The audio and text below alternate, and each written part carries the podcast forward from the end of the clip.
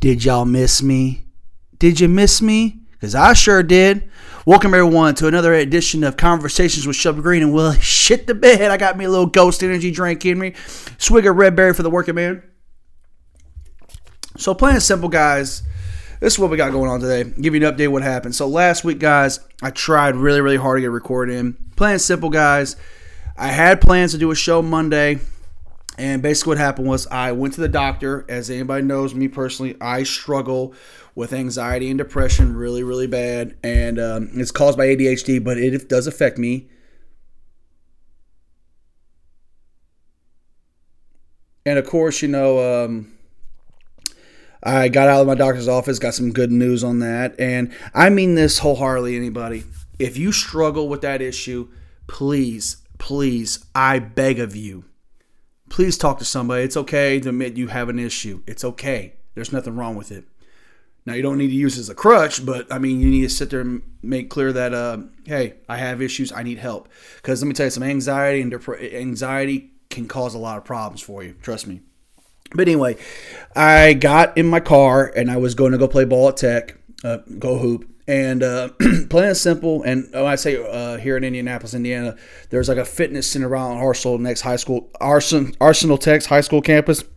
That some guys I play, I go to work with. We uh, go play ball on Mondays, and we were gonna go play. I was gonna play, and I got a text message from a buddy of mine, Ramon Tobin, the only Kentucky fan that I have in my contacts.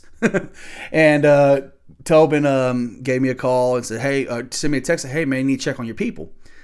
I said, "What are you what, what are you talking about?" And I called him, and he goes, "Man, there's a shooting downtown Louisville." And I'm like, "What? What are you talking about?" And sure enough, I called Dad, and Dad told me what was going on. So that kind of screwed my head a little bit. I mean, to be honest with you guys, um, it really, really screwed me up badly to a point where I was just not in I couldn't function. I went and played ball and first game I didn't play well. The second game I got on I played really well, I thought. And came home, went and picked little man up from uh, little man. Little man wasn't feeling well, so I took him to his grandmother's because um, when he gets sick, he wants to be around his grandmother, which I have no problem with. Um, and I just did not have the, the just the the the, the goal to, to record. So I pushed it back to Tuesday, and of course, uh, you know, baseball is going on right now. So little man, so we didn't have time for that. We were originally going to see Super Mario Brothers. As I take a swig of this energy drink, we are originally going to see Super Mario Brothers and do a review on that together, and it just never never fizzled in. So yeah, it was kind of a little rough patch we had, and it is what it is. Um, plain simply though, guys. Um, then I told myself, okay, well, I'll get a show in Wednesday. And I tried to record three times that day. And my mic went out twice, and GarageBand was acting fucking retarded. So either way, I just didn't just didn't get one in. So I let everybody know there won't be a show this week. I will return. So I'm recording here on this Monday afternoon or Monday early afternoon at 11:24 on a Monday, April 17th here in Indianapolis, Indiana, the Greenwood area, and I'm feeling really, really good about this. I'm really, really happy right now with some things to talk about. We got a lot to talk about today. Kind of a free for all, but just to give you guys what's going on. I had planned last week to also do a little throw a little bonus episode out about the NBA playoffs. So obviously I can't do that. So far, so good. We got some good playoff games. I want to address a little issue. So I um was online the I was watching some games yesterday. I watched the Milwaukee and uh, Miami game, and then I watched as I take a drink of this energy drink. I um, was watching the um, and I watched uh, last night the Clippers and the Suns game. So I, I, I was and I watched the first three quarters of the Brooklyn uh, the uh, actually I take it back. I watched all four games yesterday, and uh, basically um, there's been a little controversy now stirred up by online by people. Giannis Antetokounmpo, the the starting forward for forward slash center slash just he plays basketball for the Milwaukee Bucks, in my opinion, the best player in the world. He went up in the air for a layup, and a guy slid underneath him for a charge, and he fell on his back, and he was knocked out of the game. He got hurt. The more uh, then earlier also that day, the Memphis Grizzlies were playing the Los Angeles Lakers. Ja Morant drove to the middle of the floor. A guy stepped in front of him for take a charge, and he fell and hurt his wrist. Now people are online saying we need to take charges out of the game. We need to take them out of the game. They're danger. Blah blah blah blah. Whatever. And plain and simple.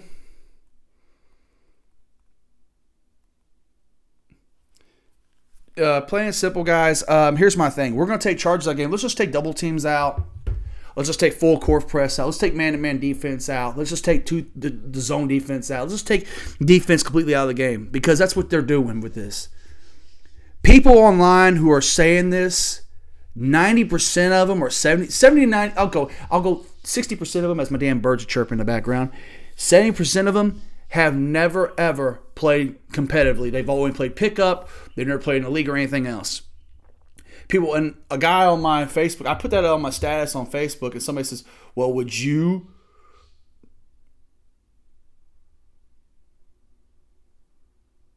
Um, um, uh, would, would, would you how would you feel if you got rammed by a grown ass sweaty man? First off, using the word ram for to me, eh, a little weird. How about staying there and just uh, uh, taking a charge, getting run over? How about that? Use the term ran over. Rammed is like, huh? But anyway, and I made it clear. I said sometimes you got to step out of the way or make a business decision. If a guy's coming at you full speed and you know he's a locomotive, get the hell out of the way because either A, he's going to stumble on himself or and he's going to miss a shot, or B, he may make the shot. But either way, you need to make a damn business decision. Or if you want to stand there, take charge, take charge. I've taken charges. Man, I bruised my damn ribs. I've gotten hit. I've been kicked. I mean, it happens. It's it's basketball. Physical. It's a physical game. Like like I'm like seriously, like it's phys- it's a physical game. It's physical. I mean, I've been, I mean, some of those. I mean, you. I've been screened. I've been back screened. I've been, I've been side hip screened from a blind side, and let me tell you, that hurts worse than taking a charge.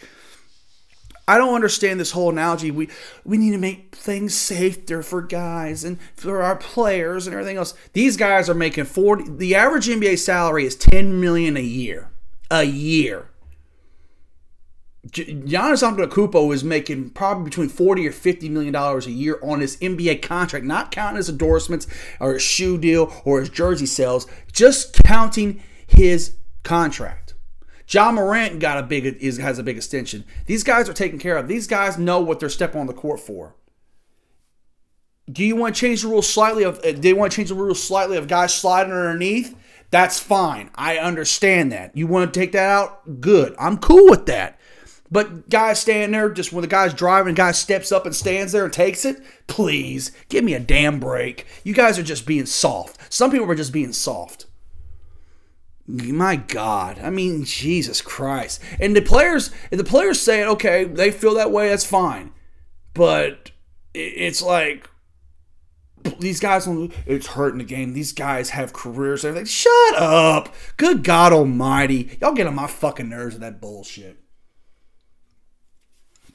But anyway, um, so obviously movie reviews have not been been on this program in a little while.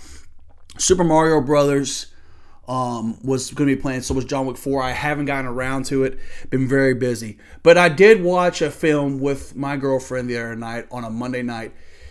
Monday night, we were at the, she came home from work and uh, we were sitting down. She goes, "Let's watch this Winnie the Pooh Blood and Honey film." Now I'd already known, I've heard the reviews about. It. So Winnie Pooh Blood and Honey was basically a horror film that was made by, I believe, by a British production t- company that made a horror film based off the Winnie the Pooh thing.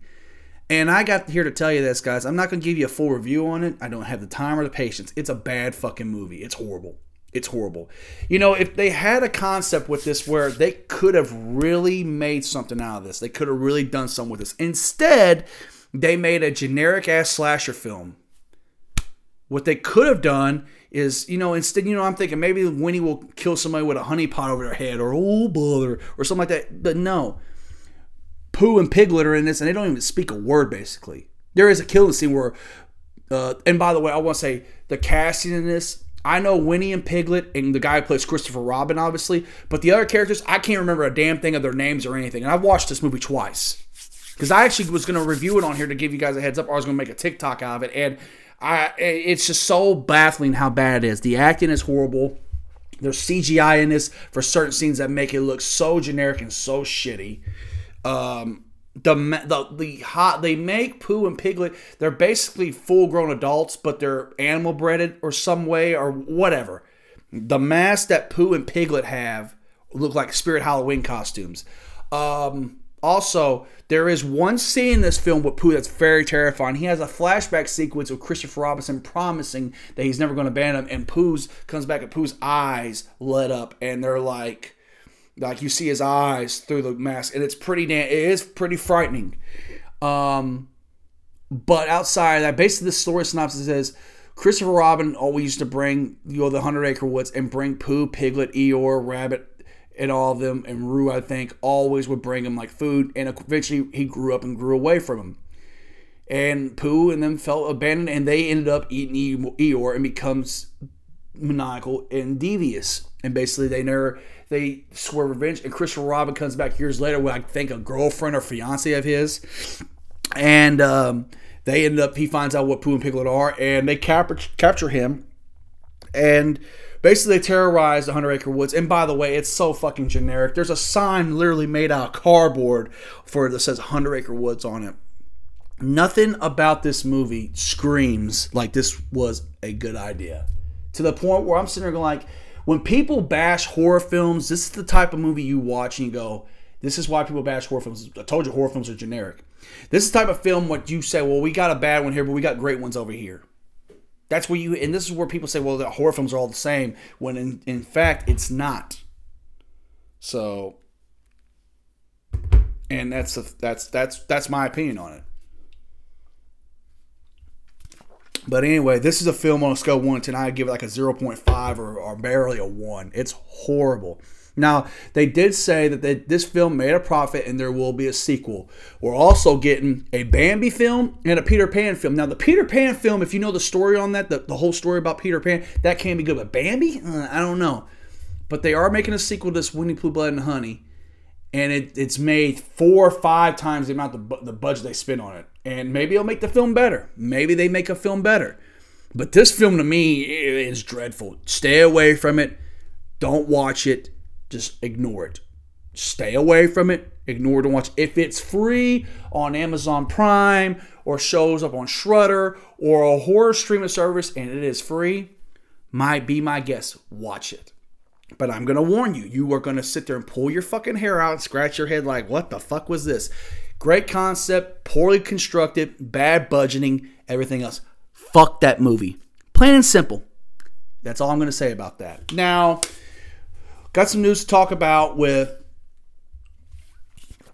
uh, some updates on some Lord of the Rings stuff. Basically, as I pull up on my laptop here, Lord of the Rings basically is is one of a franchise that I'm always been a big, big fan of. I've always enjoyed it. I've always thought it's awesome. Return of the King is Return of the King is one of my favorite films.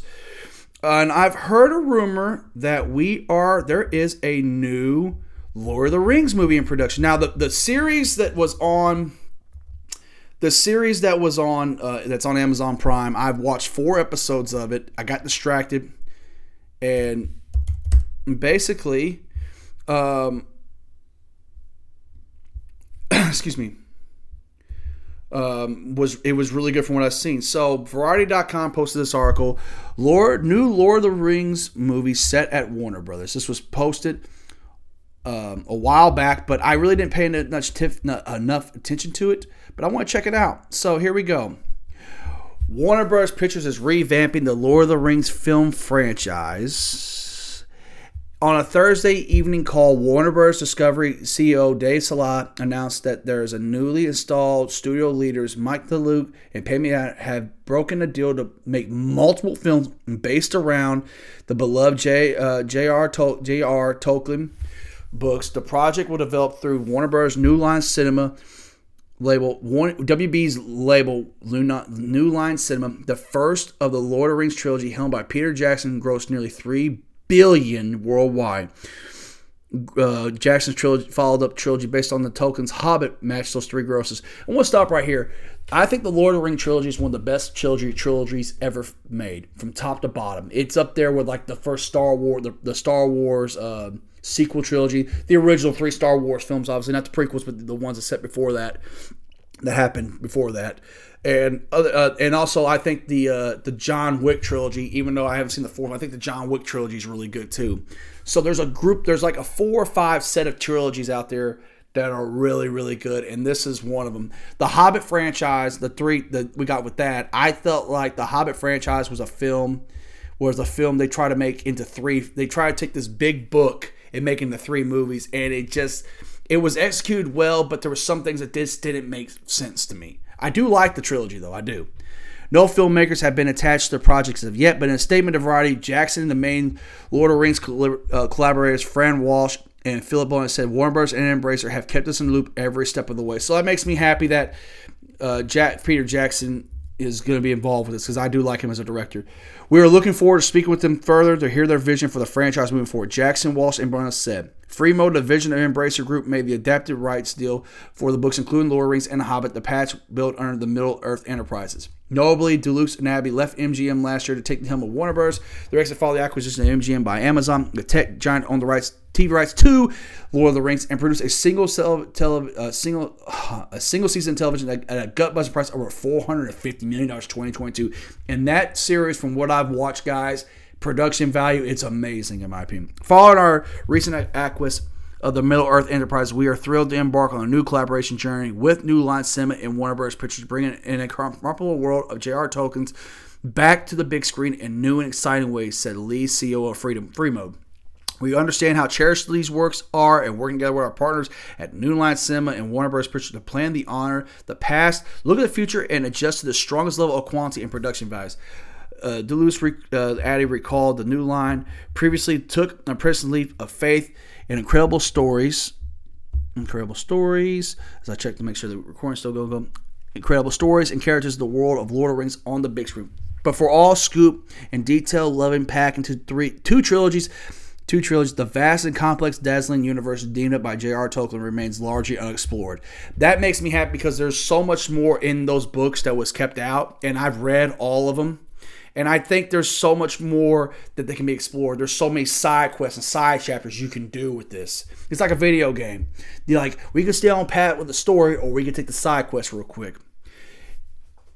And our projects and timelines are were not uh, needed me disclosed. The first tr- Jackson trilogy starred Elijah Wood, Ian McKellen, Liv Tyler, Viggo Mortensen, Sean Astin, and Cate Blanchett that trio of films was nominated for 30 Academy Awards. Took home 17. Took home 17 trophies, including the Best Picture for 2003's Lord of the Rings. Lord of the Rings, Return of the King. So basically, they go on to say what they got coming out later this year for Warner Bros. But I am a fan, and this is what they're saying. Um, the film will be a, fa- a fantasy, and they're going to be a new film and what I've been, reading, I'm gonna go to Wikipedia because I know Wikipedia true, but this is what it says it's gonna be called Lord of the Rings: The War of Rohirrim. And this impress means set 183 before the events of Lord of the Rings Two Towers. The War of Rohirrim tells the story of Helm Hammerhand, the legendary king of Rohan, who must defend against an army of Dunlendings. It becomes a namesake for the stronghold of Helm's Deep. So basically, we got Brian Cox. He's cast as Helm Handler, the king of Rohan. Miranda Otto as Awa, a future showman of Rohan who uh, Rohan, who narrates the film. Oha respires her role from Peter Jackson's Lord of the Rings film series, so that makes me happy. Gaia Wise as Hera, the daughter of him who defends her people. Luke Pelosi as Wolf, the ruthless rid of the Wetlands who seeks revenge against Rohan for the death of his father. Lawrence Aumbang Williams as Fraha Ledison, the Helms Hellison, Helm's nephew and successor to the throne of Rohan. Shaun Dooley Dooley as Fresset, Wolf's father, and Darcy Lord. And there's other names down here that are on, on um, underclosed roles, but I am very, very excited with this. And it's basically, it looks like it's going to be an animation film. So okay, it's an animation film. So hey, that's not that's not a bad idea. I, I like that.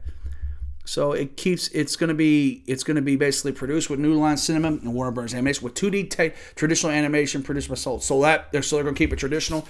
Okay, so it's going to take place in a different timeline. So I like this idea. You know, why not put it in, put it on, put it in a situation, make an animation film because if you remember, they had animation films years ago with um, with uh, gosh, the company speaks my it escapes me, but it they were really they were widely loved by a lot of people. So I, I that that makes me feel exciting for this. Um, yeah, I'm, I'm, I'm up for that, man. I'm really up for that, and I think it's gonna be a good idea. All right, so we got some new news for some new news in the Louisville transfer report.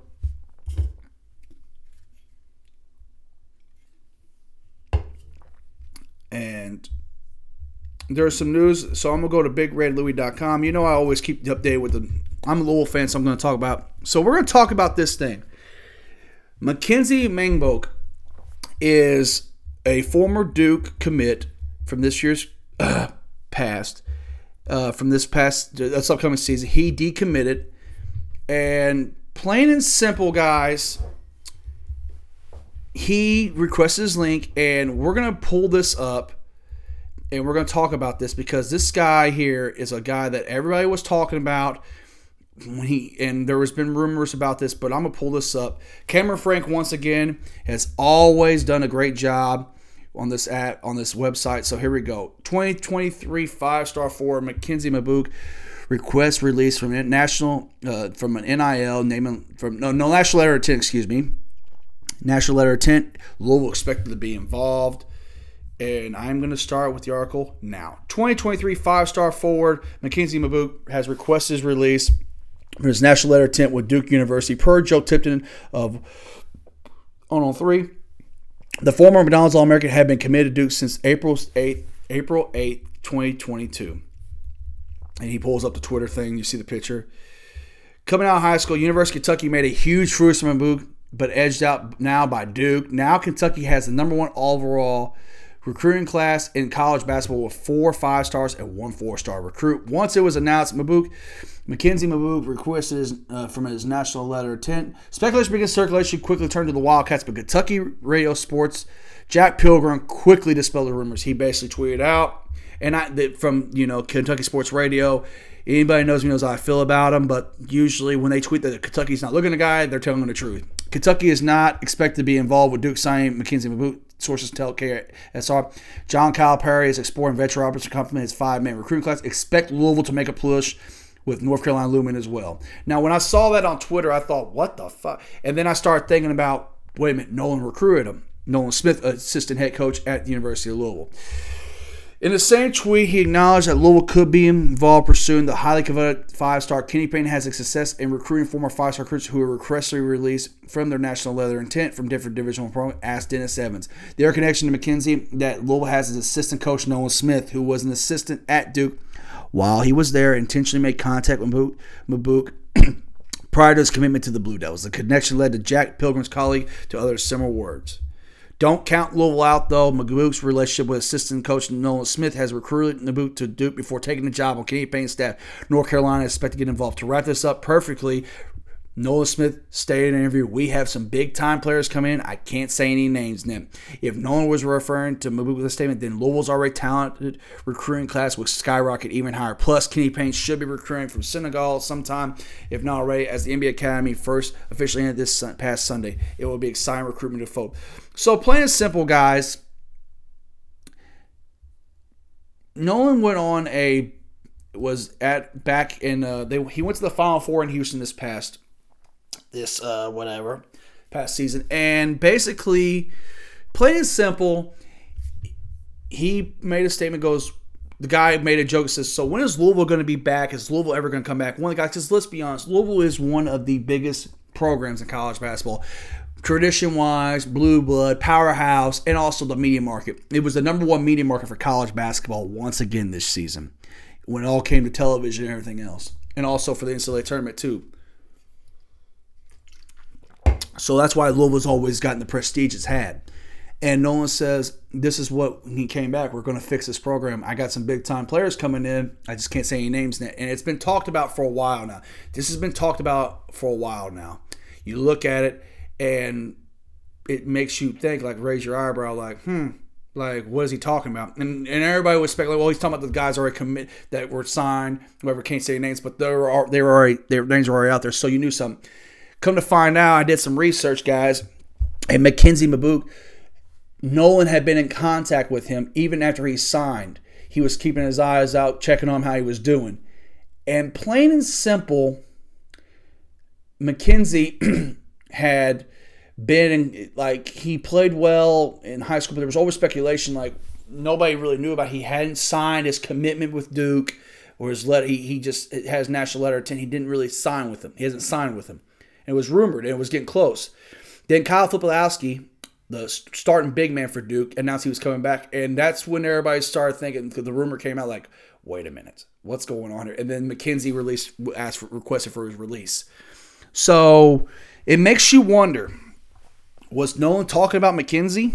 Because it's not tampering recruiting, and it's not. You can do that. You can still recruit a guy if unless he's fully signed. As long as he's got his national letter of 10, he still you can still recruit him actively. You can still recruit him. There was reports years ago, uh, last year when Nolan took this job, that some Duke recruits were thinking about going with Nolan. We're going to that Nolan had recruited on last year's class and this upcoming class that this year well, I mean last year, 2022s and 2023s that were going to go to Louisville. What happened was they last minute, from what I read and I heard, was a lot of guys backed off because of the allegations with Louisville. They didn't know what was going to happen. And of course, like I was said, I've said before on this podcast many times before, if that's that ruling that we got came down in May like middle of April to May to June, we would have got some guys. There were last year's team would not have been as bad as it was. That being said, if Mackenzie comes to Louisville, I'm all for it. If he doesn't, move on to the next one. I want the kid here at Louisville. He can make an immediate impact and get us back to where we, where we need to be, getting back to the tournament, getting this rebuild started, and get off the right tracks. That being said, with the roster we have in place, I am a huge fan of what this roster looks like compared to last year. Totally compared. I'm not going to make any predictions right now. I'm waiting to see what the rest of the roster fills out because we all know they're going to add guys. We all know that. But I want to address some elephants in the room. And if you don't want to hear some bad language said, you might want to turn this damn thing off. But thank you for downloading and sharing and talking about. Does people, do fans on Louisville's Twitter is so fuck that people on Louisville Twitter is so toxic. I want to talk about something. Um, somebody tweeted out, I'm, I'm gonna say his name. Rashawn Myers tweeted out something. I'm gonna pull this up real quick as I go to my Twitter account here on my laptop. And Rashawn Myers said this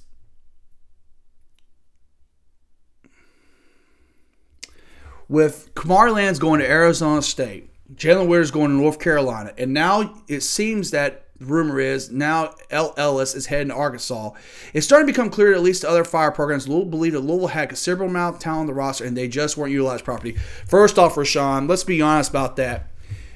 You're talking about Jae'Lyn Withers, a kid that had to play when he came in here, was recruited as a small ball forward, a small forward, excuse me, or a power forward, had to play the five, the center his freshman year. His sophomore year, he had expectations and everything else, but the team was totally screwed up recognition with max suspension. And this season, he let's be honest, this season he played well in spots, but it still had issues defensively. He turned the ball over. He had to he just it didn't work. It did not work. He needed to go. Kamari Lands was a top 30 to 40 recruit coming out of high school, was pitched to come in as a scorer and had to play the two guard position. He said he was a guard, and it proved it wasn't a guard, and he had issues defensively. El Ellis had the ball in his hand a lot of times because it's the only guard that could recruit because of the allegations against him and everything else. And he was a little bit of a loose can and defensively didn't do a lot. And like, I don't care about that email. And let's see this quote real quick. Somebody Somebody said, somebody said this. It's crazy how much you talk how you talk about the negative in depth. You're turned to a troll. That is true on that. Those were three of our best players. Let's see where Fabio Ree, Fabio Basili, Reed Davis, Rose Wheeler, Curry, and who else transfer end up. So that tells you those three guys were highly saluted. Why is Fabio not committed anywhere? Why is Davis not committed anywhere? Reed, Dave, Reed Davis. Why is Rose Wheeler and Curry never committed? That's those three guys were top, were big, were solid acquisitions. You're acting like Arizona. Eh, look, first off, North Carolina, I understand. Arkansas is a, is hot right now with Musselman and the recruiting he's doing. But Arizona State with Bobby Hurley, are they making any noise? I mean, they're a good team on the West Coast, but have they have they made any noise? Like it's always somebody on this damn Twitter app. Let's talk about Koron Davis real quick. Excuse me. Koron Davis is a JUCO player coming in next year who is a guard.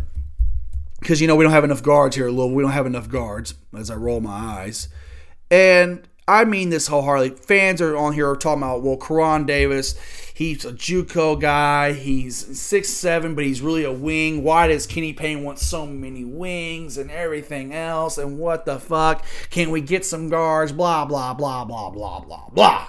Here's the thing, man, and I mean this wholeheartedly. Y'all will do anything in your mind. When there was announced that there was rumors about us getting McKenzie, you guys literally said, well, we need guards anyway. Why we need another forward?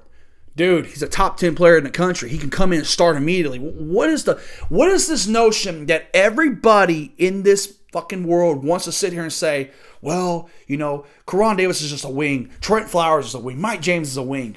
Let me make this clear to you guys. Positionless basketball is now the way to go. Yes, I know we need a backup guard to Skyy Clark, who will be our starting point guard. Make no mistakes about it. Make no mistakes about it. But you look at other guys. Everybody around here has got sources where they talk about, well, I heard, you know, they had this guy before he went into the portal, and then all of a sudden, you know, they fumbled the bag with him. First off, there's certain guys Kenny Payne wants to get. There's certain guys he has reached out to. He's reached out to a lot of guys. Everybody was bitching about Kenny Payne going to Africa to look at Churchill Abass and other prospects in the future. You know why he's doing this, right? Because not only it's him, but Duke's over there. Texas is over there. NBA pro scouts are over there looking at these guys. You look at UConn right now.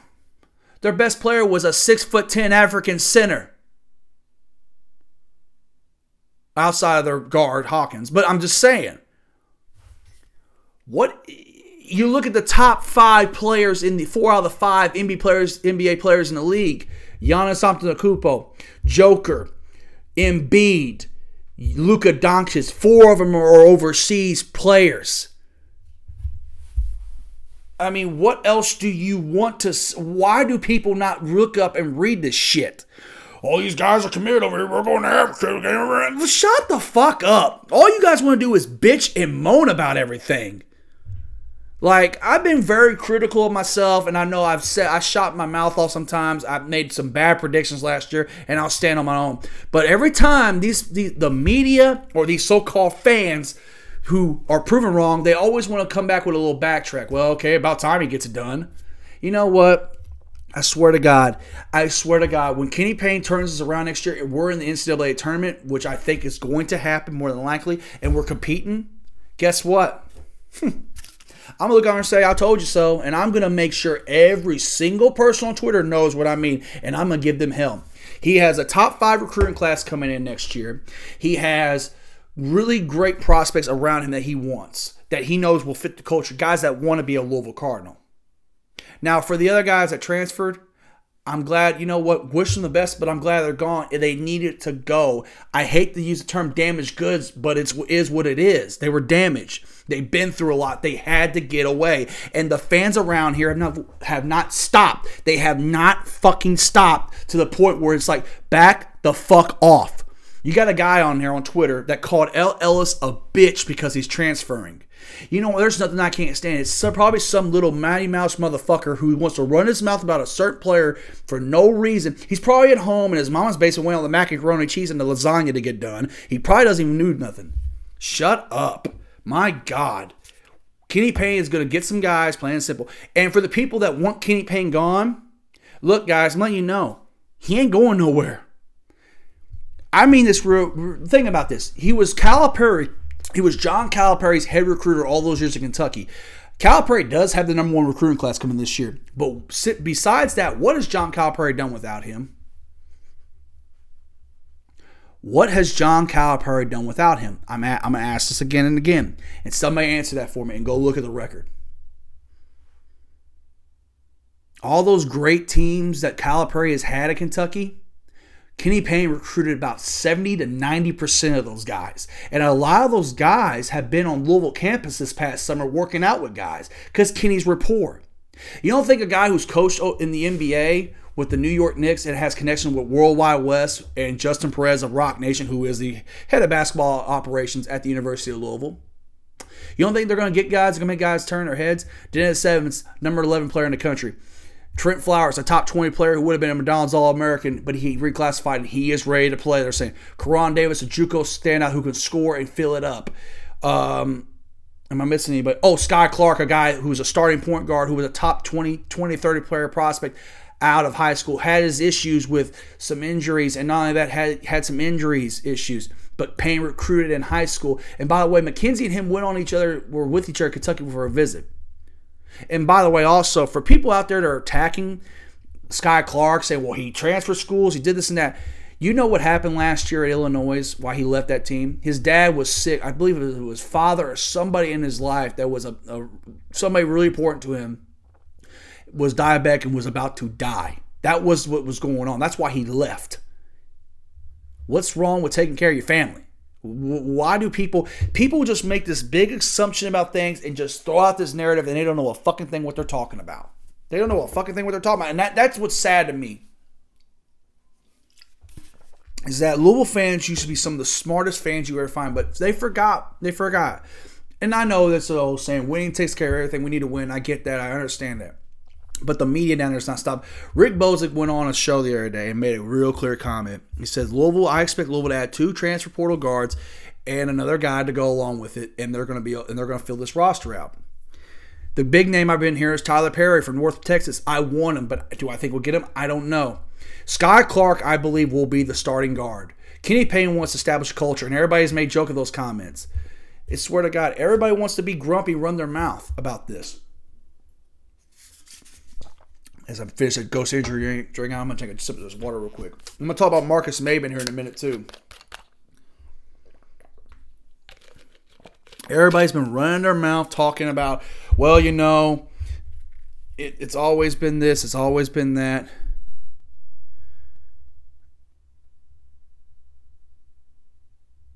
Uh, it's always, you know, everybody wants to run their mouth and talk their bullshit.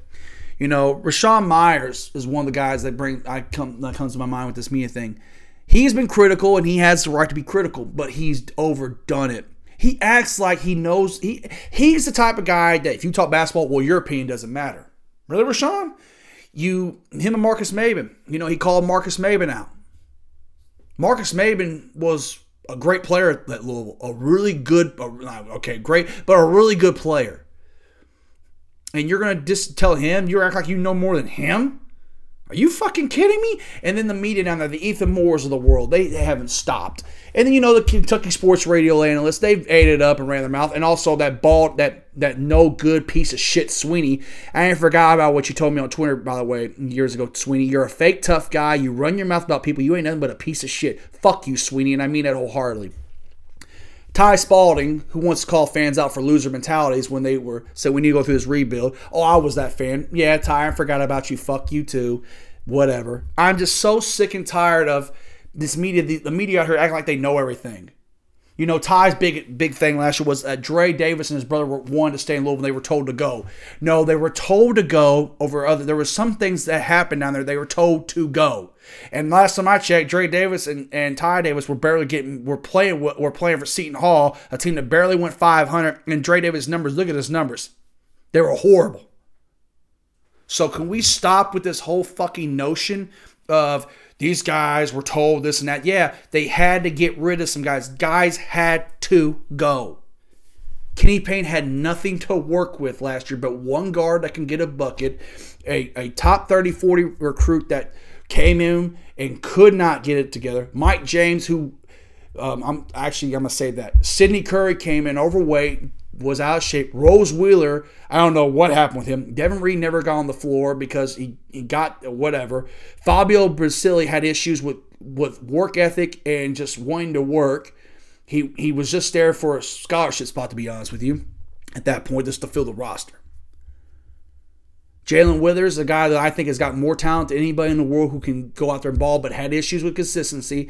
And El Ellis, a, a ball dominant scoring guard that had to play point guard. So, how do you make that work? How do you make that work? You couldn't make it work. You couldn't. And unfortunately, I was too blind and stupid to see it, and I, I own up to that. I am just so fucking fed up I'm just so fucking fed up with this shit. These people out here, these Twitter coaches and these media experts that think they know basketball. But there are three bright spots for this team that came back from last year.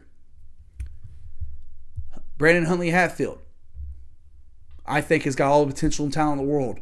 I think his motor, he needs to be pushed a little bit. His motor's a little different, but I think he is going to be a bright spot. And the two guys that got developed more than anybody, Mike James struggled defensively turn the ball over a lot. But Mike James, in my opinion, you got to keep a guy like Mike James around. He can play. Mike James could be an NBA first round pick. He has that much talent. I am a big fan of Mike James, and I expect him to take a bigger bump next year with his role.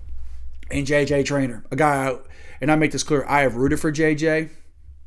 I have applauded for JJ because he's a Bardstown kid.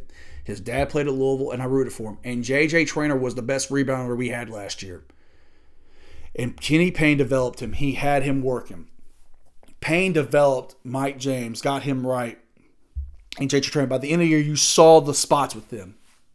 You saw the spots with them. And it's going to work out. Just the talent level looks better, too.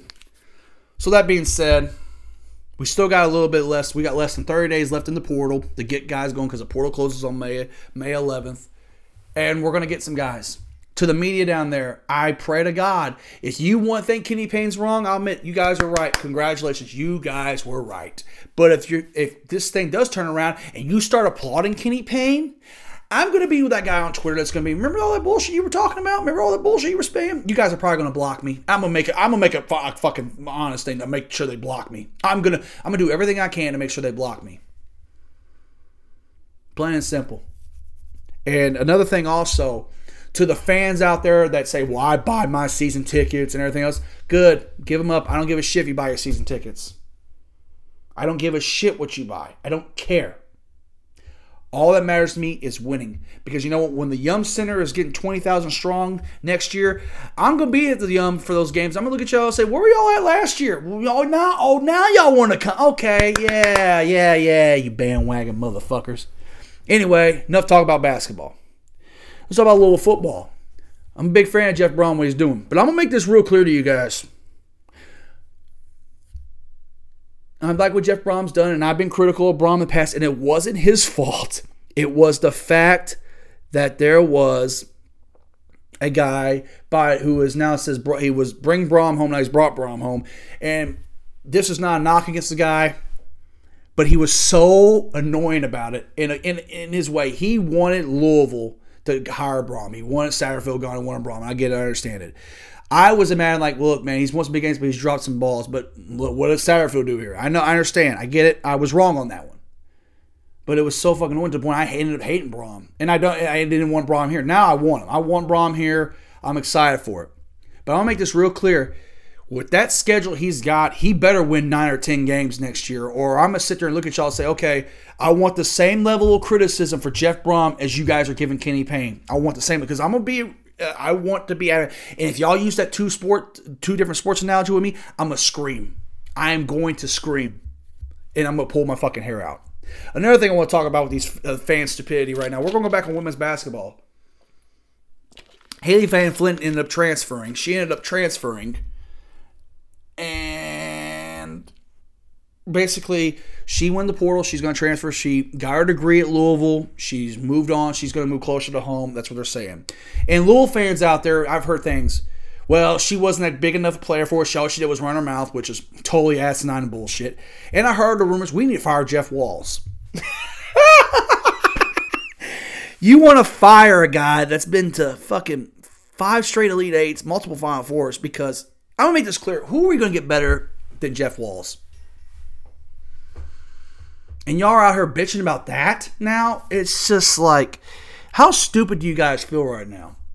Walz has not got a grasp on the portal. He has issues. And last year, that team was not very talented. They, they, they played hard, but they weren't that talented. But of course, you know, he made it work. He had Hailey Van Lith. She played her ass off. One of the best players in the country. She's gone now. And it is what it is, man. It is what it is. She's gone. I wish nothing but the best. But y'all are really here, here saying, like, y'all want Walz fire. We, he can't win the big one. Whatever. Shut the hell up. You guys are pathetic. Pathetic to the point I'm just like, what the fuck ever. Just God almighty. Louisville fans irk my fucking nerves, man. They irk my nerves so fucking bad to the point I'm just like, whatever. With y'all. Ugh. I'm gonna pull my fucking hair out. So, what are we gonna talk about this weekend? This weekend we got something to talk about. We got to talk about a little boxing though Saturday night. Little rumble, baby. Ryan Garcia versus Gervonta Tank Davis. I'm gonna pull this fight up on Twitter for you. Or I'll pull. Gonna pull this up. So basically, guys, everybody knows five-time three-division world champion Gervonta Tank Davis and hard-hitting sensation Ryan Garcia, King, King Ryan Garcia will face off in a highly anticipated match live on pay-per-view. Here's a tell of a tape right now for you guys. Gervonta Davis, 28 and don't care about the alerts. 28 and 0. Knockout percentage 26. That's 92.8% of his his matches turned to knockouts. Undefeated at 130, fight at 134, five foot five and a half, and a 67 inch reach. Southpaw, 28 years of age. Ryan Garcia, 23 and 0, 19 KOs, 82.6, 82.61 percentage KOs. Weight 130, height 5'10, reach 70% orthodox, and he's young age of 24. Okay, so let's talk about this. Here's my thing. There are a lot of people out there that are saying this is the guy that's going to beat Gervonta Tank Davis. And for my boxing fans out there, they're kind of like are hardcore Tank fans and hardcore Garcia fans. This is a big matchup. People have been wanting to see this. I'm going to make this really, really clear to you guys. I think Ryan Garcia's hands and speed is something to really keep an eye on. To really keep an eye on in this. I think he has really he's he's got really good confidence. He's he's orthodox, obviously. He's bigger than Tank. He's longer than Tank. He is going to do. He's going to try and do his thing. He says he's going to knock Tank out. Here's my thing with this, and this is where I this is where I'm picking Tank to win this fight by a knockout. Ryan Garcia is going to go in there and he's going to try and get inside, get close to Tank, and going to start swinging at him like crazy. Tank is really good at getting inside with that uppercut and that left hand he's got, and it's nasty. Gervonta Davis is a miniature Mike Tyson with the power in his hands. Now, Tank is not unbeatable. He is beatable. There, he's been had some questions in fights, and he has had some issues in his fights, making weight and shit. But the people out there that think Garcia is going to be the one to do this, y'all are your fucking mind. I don't. I I get the get this thing, but in my opinion, I'm rolling with Tank. I'm rolling with Tank, and I'm thinking it's going to be either a knockout or a TKO stoppage in the seventh or eighth round. I think it comes late. I can't think it comes that late. I think Garcia will win some rounds. I think he might even stun Tank in this. I think he can. But if y'all really believe in your mind that Tank, that Garcia is going to be the one. He, it's going to be a one sided fight. You're fucking crazy. You are fucking crazy. Plain and simple. And that's just the way I feel about things. Now, I want to talk about some other things going on in boxing. We got some big. I'm going to pull up some.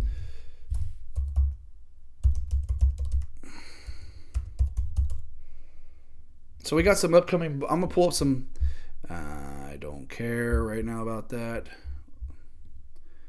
So basically, I'm gonna pull up this boxing. This is the upcoming boxing schedule, and this is what we got going on. So basically, April 22nd, Tank and Garcia, 12 rounds, 136 a catch weight. May 20th, Las Vegas, Devin Haney versus Valimino uh, for, versus Lomachenko, 12 rounds for Haney's undisputed lightweight championship. We got in Dublin, Ireland, Katie Taylor and uh, Conchino for Cameron's Undisputed Junior Welterweight Championship. June 10th, Josh Taylor versus Teofimo Lopez Jr. for uh, Taylor's WBO Junior welterweight, uh, welterweight Tyler, t- title. And Stephen Fulton versus Nana Anunu for Fulton's WBC and Junior um, uh, welterweight title. So these are the upcoming events. So obviously more events are coming through. There could be more stuff that are coming out on certain things. Obviously, you know, we got in, in May, we got Canelo Alvarez versus John Ryder. Canelo's going to be fighting again. Um, a lot, a lot of fight. This is right on the time where boxers start teaming up with fighting. Things kind of start picking up, and I'm excited to see what happens. Now, I, I want to talk about this real quick too, as I go back to my screen and where I'm recording. There has been a rumor going around about possibly, maybe, that we will see an announcement this weekend that Terrence Bud Crawford and Earl Spence are going to announce for June they're going to fight. Here is my thing, and I mean this. I want that fight more than anybody. I want Terrence Bud Crawford versus Earl Spence Jr. on a silver platter. I need that fight. I want that fight. It needs to happen. But I mean this wholeheartedly if it does not get announced that weekend and it gets pushed back and we don't hear nothing for the rest of the year, I don't want to hear a single word from Terrence Bud Crawford or Earl the Truth Spence. I do not want to see a single word from neither one of them because, in my opinion, they can go to the Hall of Fame all they want. They can fight whoever they want. They did not fight each other. And I would never acknowledge how great. I'll say the thing good fighters, but they weren't great because they didn't fight each other. They need to fight. It needs to happen. The promoters are hurting it. Bud being back and forth with Top Rank hurt it. Spence's car wreck hurt it. There's been so many. Can we just get this fight to happen? Now I want to talk about some heavyweight boxing. I want to talk about Tyson Fury. Fury talking about he the Usyk deal, the 730 split, something didn't happen. It went awry. It didn't happen. And then of course, you know, we, we hear the bullshit now about he's gonna fight Andy Ruiz next, possibly. And I'm just sitting there thinking, like, okay, can we just get something on paper, please? The heavyweight champions of the world, Usyk and Josh, Usyk and Fury are both back and forth. I mean this wholeheartedly. I am so sick and tired of promoters and money killing this holding boxing hostage. I will say one thing about Dana White. He doesn't pay his guys worth the shit, but I'll tell you right now, he gets the fights to happen. He gets fights to happen. He does. I give him his credit, man, on that. I'm tired of watching these boxers sit there and, you know, just whatever. I read some rumor about how Eddie Hearn and Frank Warren proposed an idea in Saudi Arabia this this, this December. Joshua, I mean, excuse me, Fury versus um, Usyk is the main event. In the semi-main event, Joshua versus Wilder. That will never happen. I don't see that ever happening because, in my opinion, um, Wilder and Joshua can sell a stadium on its own. Why would they want to be a semi-main event, split a purse? That that that that will never happen. So that's bullshit. And I want to talk about Anthony Joshua for a little bit. And I want to make this real clear. Anthony Joshua, if you hear this, which you probably never will, and I mean this, I think you have all the talent in the world. I think you are a big, strong heavyweight, and I think you have everything. But Joshua, I watched your last fight, dude. You look tentative. You look scared. You are not aggressive. You are in your own head. You need to wake up and realize what you have. If not, if you fight a top 10, a top contender heavyweight like a Deontay Wilder, like a Tyson Fury, you are going to get hurt because it's not going to end well for you. If you fight Andrew Ruiz for a third time, you might get dropped again. We, you might not ever get up.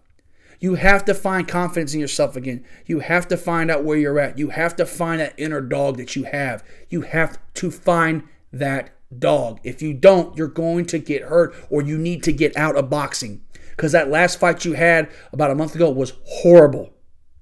It was horrible. Andy Ruiz has won a couple fights since his loss. Wilder looked good with his knockout of Helenius. I mean, Fury has looked good lately. I mean, Joshua, you're getting pushed away side. People are talking negative about you. They're not talking positive. Like, come on, man, Joshua, you got talent, dude. You got to get this together, man. You have got to get this together. Get it together, man, because boxing needs you. It needs a strong British black heavyweight. It needs you, man. My God. Mm. So, what is there talk about? So, obviously, guys, next week on the show, as I close the deal on this, next week on the show, I am going to cover, talk about the Tank and Garcia fight, my opinion on that. I may have an Evil Dead Rise review for you guys. Also, I'm going to Nashville next week, so I might throw a bonus episode in because I don't know if I'm going to be able to record the following week. But also, um, and also letting you know about some. Oh, and one more thing. Timeout. I got to talk about this. I got to talk a little pro wrestling for the end the show. I just reminded myself two things: WWE and AEW. Oh, stretch my arms. Okay, so plain and simple, guys there's been a lot of speculation about the Endeavor sale with WWE and everything else, Vince's career thing. Nick Khan came out and said, plain and simple, that Triple H is head of creative. Vince will have his input if Triple H asks for it. Plain and simple. Now, I will make this real clear to you guys. If you believe that, you can believe that. I believe it like with a grain of salt. I don't really, I mean, it is what it is. But I'll make this clear anything that Triple H has done lately has been really good. I think Raw was rewritten. It had Vince's stamp on everything. It wasn't real well done. The Raw of Mania. But I hear people online bitching about Brock Lesnar working a program with Cody. And here's my thing, and I mean this. Brock Lesnar versus Cody Rhodes is only going to do one thing. It is going to make Cody Rhodes get more and more over. The struggle to get the titles from from Reigns eventually. I don't know why you guys are. People are bitching. People were the same people online that were criticizing Cody. Say he hasn't struggled enough to beat to win the titles. He gets beat, and now people are happy. Now they're saying, "No, we don't want him working with Lesnar. They're to shove us down our throats." Which one is it? That was my chair that cracked. Which one is it? Which one is it? Which one is it, guys? Somebody explain that to me? Because I don't know which one is which on that one the stupidity the, the stupidity you hear sometimes is just ridiculous uh, with you guys. Just stupid. Just dumb man. My god. It's going to get cody rhodes over. It will get him over. He wants a match with lesnar back uh, wrestlemania backlash. It, it's going to be a good house in puerto rico. They're going to do good business. Jesus. And also by the way virgil patton will be on that show to review that with me. He is going to be the wwe pro the pay-per-view guy that being said, let's talk a little AEW real quick. I mean this wholeheartedly about AEW. I'm a fan of AEW. I am critical of AEW because I want them to do well. I don't want them to go away. But I'm going to call a spade. I'm going to call some folks out real quick. As you guys know, I do listen to Jim Cornette's podcast. He's not the only wrestling podcast. I listen to JR's podcast, listen to Jeff Jarrett's podcast, listen to Bruce Pritchard's podcast.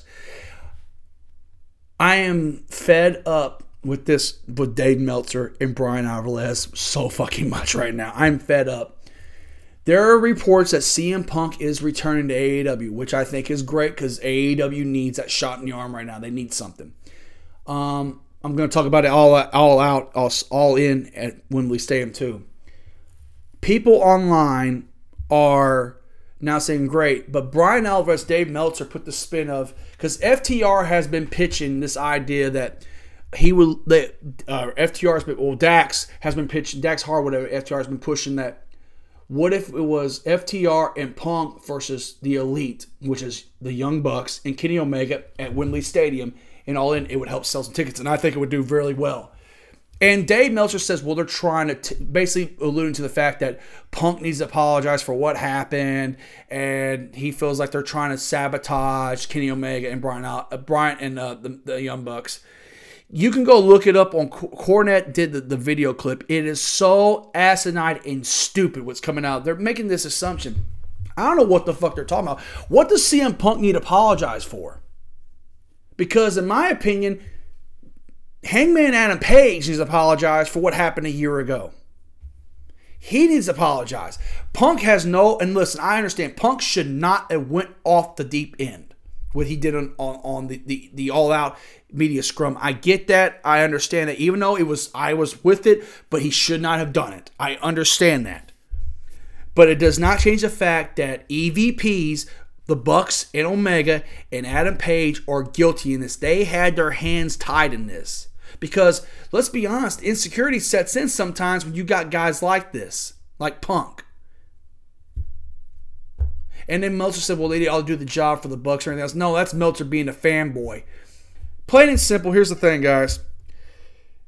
When FTR got all the belts, all the World Tag Team titles, you know what the original plan was? They were supposed to have a match with the Young Bucks. The Young Bucks were supposed to drop those tag titles to the FTR. They didn't do that. They dropped the titles to um, who, oh my god, who they dropped who they dropped the titles to? Oh, they dropped it to the Lucha Brothers. Instead, they were supposed to get those belts. The belt FTR was supposed to get the belts back. They dropped into the Lucha Brothers instead. And it's just to the point where I'm just sitting there scratching my fucking head, going like, they were supposed to have that big match and it never happened. They never, they never did it. So you mean to tell me that the elite are supposed to go over Punk and FTR for what reason? What reason at all? I'll tell you what the problem is. FTR has an issue with this because I'm um, not FTR. The Bucks have a problem and Omega have a problem because they know damn well. Let's be honest, outside the hardcore audience, nobody outside that hardcore audience gives a fucking single three or three or shits or fucks about them. They just don't. Plain and simple. They just don't. CM Punk moves needles in ratings. Hands down, he does. Plain and simple, he does. He does. He does. Meanwhile, however, you get these guys over here that are used to 700,000 to 900,000 viewers. Punk comes in and he moves the needle. If you want to sell tickets and all out, all in and women's, and by the way, hey guys, Congratulations on booking that. That's awesome. I'm happy for them. I think it's awesome that they're doing that show. But if you mean to tell me that people online are bitching about, here's the thing also with that, as I got off my tangent. People online are complaining about they're not going to put 90,000 people in Wembley Stadium. They might not. They might cut off a center and do 50 or 60,000 people. That's great. Fantastic. But I mean this. People were showing up the, the, clips of SummerSlam last year when they had half the stadium tarped off, like, well, keep that same energy for this. Listen, guys. You guys are nitpicking the fact that okay, they're not to sell. They're not to. They're not to do a WrestleMania attendance. That's fine, whatever. And for the AEW fans out there that are bitching and complaining or going back and forth talking about well our company's better. We're, we know how to finish stories and everything else. Listen can we just be in the middle and just appreciate wrestling on both sides? Because i don't want a monopoly for 20 years. I just don't. I just don't. I take a sip of my water. And that's it on that that note. Um but why does punk have to apologize what does FTR have to apologize? What, what, what is this narrative Meltzer trying to spin? It's just some guy trying to stir some shit. Plain and simple, because his favorite wrestlers are not being pushed to the top. Because when Punk comes back, we all know he's going straight to the top again. And another thing, I want to make this real clear too about Chris Jericho, another guy. Jericho's been adamant about people, but Punk has said he's came back, he's willing to work with people and everything else. And the tweet got out, and Jericho quote tweeted saying, "Not everyone." And it's like, okay, Chris, we know you're the big star of the company. We know. I'm so sick of Chris Jericho. Who wants to work? Anybody that Jericho has touched outside of MJF recently has gotten worse. His Eddie Kingston feud, how will that do for Eddie Kingston? Think about it. His feud with Ricky Starks. Starks is now feuding with Juice Robinson. He's kind of been thought forgot about. I mean, I can. Every guy that Jericho has touched. Orange Cassidy, okay, I guess so he's done he's done well for himself. And MJF, those two guys are the only guys that have benefited from Jericho. Nobody else has in that company. His feud with Eddie Kingston, Eddie Kingston was red hot. They had a chance, Eddie Kingston, to make Eddie Kingston somebody. Eddie Kingston physically looks like shit, and he knows he does. Eddie Kingston's an old school guy that you believe can kick somebody's ass. And Jericho had a chance, and Jericho made him worse. Ricky Starks, an over babyface that has ability and charisma, can be something one day. Fizzled out a little bit, hasn't he? He's kind of dried out. It's kind of like what Ward, what happened with Wardlow when he got away from MJF. He's kind of just became another guy on the roster. And everybody, and I know this too. If you really want to sell some tickets, Jericho versus CM Punk will sell some tickets. The problem is, do you think CM Punk wants to work with Jericho if it hasn't involved the sports entertainment bullshit and Jake Hager's hat? Punk don't want to do that shit. It's stupid. It's it doesn't make any sense. Jericho and Punk on the microphone would sell some tickets if it was just straight up and was about business and it didn't it uh, involve the sideshow aspects of the, the, the, the appreciation society and shit. I'm just whatever. I just don't know. It's just drama. It's just drama and bullshit with AEW. Every time I look up, it's always so. Every time there's something positive with AEW, something negative comes out. Every time. And I wish I wasn't like this one about it, but I'm going to be like this. Just. Tony Khan, in three or four years, I pray to God I'm wrong, is going to look up one day and say, I had a hot thing to do, and it kind of fizzled out. And that's the truth. That is the truth of things. Plain and simple. That being said, guys, I appreciate you guys listening this week always. I appreciate you guys sticking by me and you know listening to this program. And I apologize, I did go on some rambles this week, but I didn't really have a lot to talk about, and I made something out of it. But anyway, guys, until next week, guys, just letting you guys all know, I don't bullshit. I tell it like it is, straight up. Have a good one, y'all.